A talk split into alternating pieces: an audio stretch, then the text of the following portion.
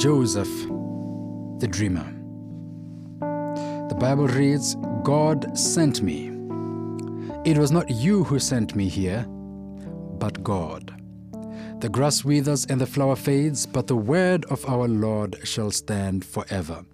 Close your eyes with me as we pray. Father in heaven, we pray that you would give us a dream, give us a vision. I pray, dear Lord, that you would install in our hearts a glimpse of glory. And I pray that this dream would sustain us through the challenges of this life. For this we ask and pray in Jesus' name. Amen. My brother and my sister, sons and daughters of the living God, this is Pastor Oetla Simankane challenging you to dream. Joseph the Dreamer. The story of Joseph is about God working his will through the everyday events of life. There are no miracles in the story of Joseph. At least not in our usual way of accounting for miracles. God does not suspend his natural laws to make things happen. The story is about the hidden, but the sure way of God. God's hidden hand arranges everything without show, without pomp, without explanation or violating the nature of things. God simply has a hidden hand in the events of life. He is the God of the ordinary. He is involved in the ordinary. And Joseph recognizes the hand of God in the ordinary when he says, God sent me.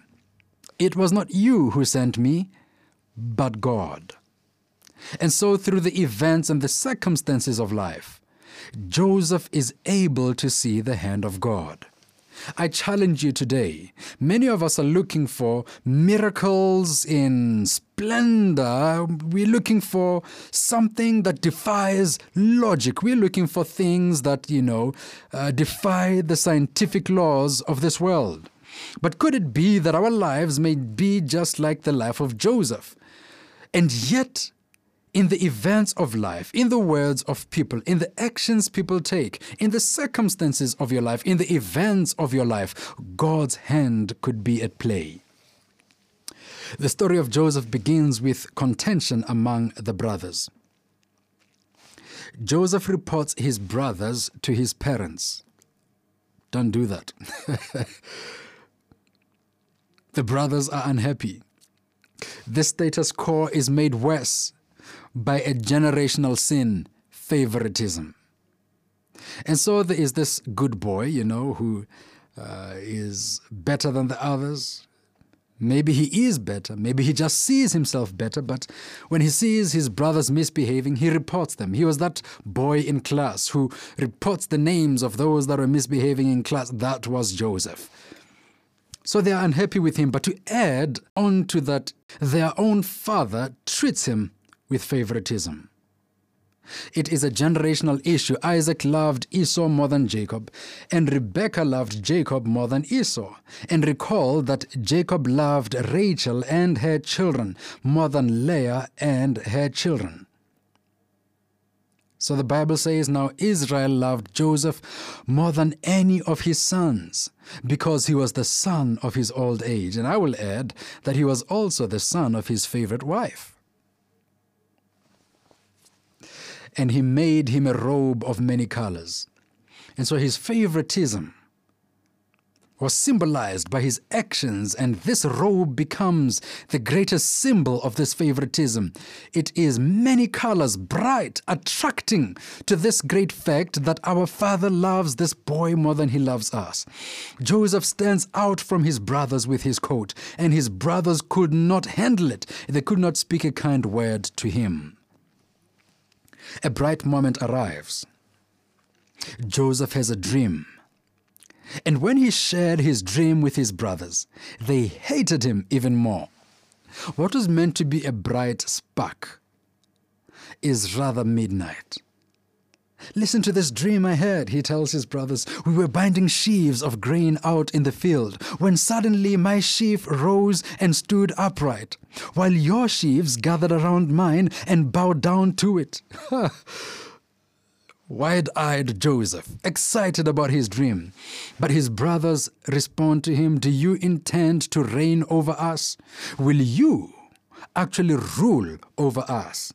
And they hated him all the more because of his dream and what he had said.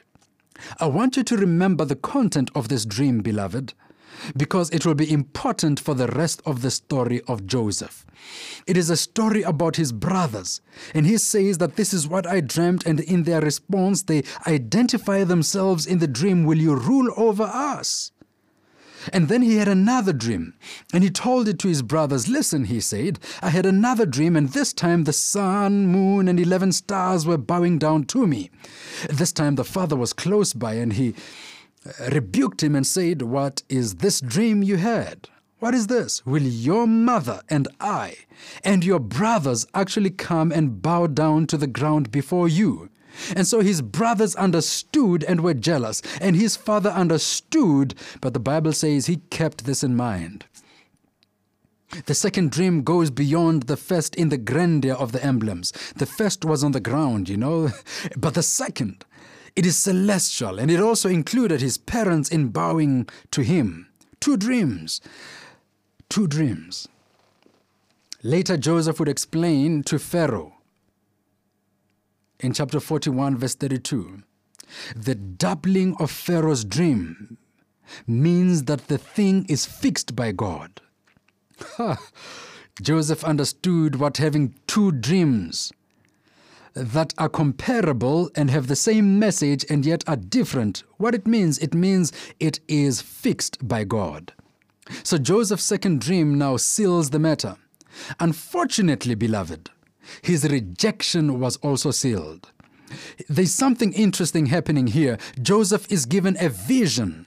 His vision and his dream does not capture what is about to take place. Though the father spoke about the second dream, the brothers were silent, and their silence is ominous. For the next words you hear from them are words of mockery. Here comes the dreamer. The next words, come now, let's kill him. You should be careful who you share your dreams with. Because some people will not be excited by your prosperity, by uh, the prospects of prosperity, even. Some people will be jealous for the dreams that you have, and they will seek to make sure your dreams don't come true. Be careful who you share your dreams with. Cain, the older brother, Esau, the older brother, and now Joseph's older brothers have the murderous spirit. Let's kill him. Now, when Reuben heard this, he tried to rescue, this is drama. Reuben heard this, he tried to rescue his brother from their hands. Let's not take his life, he said. Don't shed any blood. Throw him into this cistern here in the wilderness, but don't lay a hand on him. Put him in this pit. Reuben said this to rescue him from them and take him back to his father. Keep that in mind. When Joseph arrived, they threw him in the pit and sat down for a meal. They then decided to sell him in order to gain something from their evil. I tell you, they sat down for a meal as they were acting upon such evilness. And not only that, they say, we ought to get something for this evil. And so they sell him. Now we spoke about Jacob's trouble. Well, Joseph's troubles have well and truly begun. Tragedy, unfairness, taken away from his family, torn away from everything that he knew. Joseph had only his God given dream to hang on to. He did not know what awaited him. He possessed nothing. He had no one, only a dream. And yet he believed the promise of the dream. And it is that dream that carried him. Joseph was given the certainty and clarity of the dream, but was not given any vision of his troubles. I want to believe that if he understood the path that would lead to the fulfillment of the dream, he might have chosen not this way, Lord, not me, Lord. And yet, beloved, this path is what would lead him to great destiny. If he had, he may have elected that such a burden was not for him. If he knew the troubles, he may not have had the strength, but all he had was a promise. All he knew was the dream, and that dream carried him through. Oh, beloved, may God give you a dream. I had a dream, Martin Luther King said. May you possess a dream. It is the belief in God's promise that gave Joseph the clarity to say in the end, As for you, you meant evil against me, but God meant it for good. Oh, my brother and my sister, may you dream in Jesus' name. May God give you visions in the day and dreams at night. May He give you a sight and a glimpse of that which He sets for you as a destiny. May you dream big as Ben Carson said, dream big. And as you dream big, may your dreams uh, energize you. May they put a spark in you. May you have a reason to wake in the morning, despite the challenges, despite the clouds over you, despite the storms, despite everything that may take place. Thrown into a pit, see the dream. Sold by your brothers, see the dream. May the dream be with you in the morning, noon, and night. May the dream carry you through. I believe that many of us have great destinies in Jesus' name. I believe that some of us are discouraged because of the things that are happening around us, but I pray that you would understand that sometimes it is these pits that will lead to the fulfillment of the dream. Hang on to the dream. Don't let go of the dream. Dream on, dream on until God fulfills that which He has deposited in your heart. Let us close our eyes and pray. Father in heaven, we pray that you would give us a dream, a dream of things unseen, a dream of things unimaginable, a dream that is God sized. I pray, dear Father, that you would give us a vision of what is to be, a vision that does not speak to current circumstances, but that speaks to destiny. I pray that you'd give us a dream that will drive us, a dream that will energize us, give us zeal, a dream that will give us a stubborn commitment, dear Father, so that no matter what tries to drag us down into the pits, we will be able to rise again, dear Father. I pray that the dreams that you give us may be able to give us hope whenever the situations may appear hopeless. For this is my prayer in Jesus' name. Amen.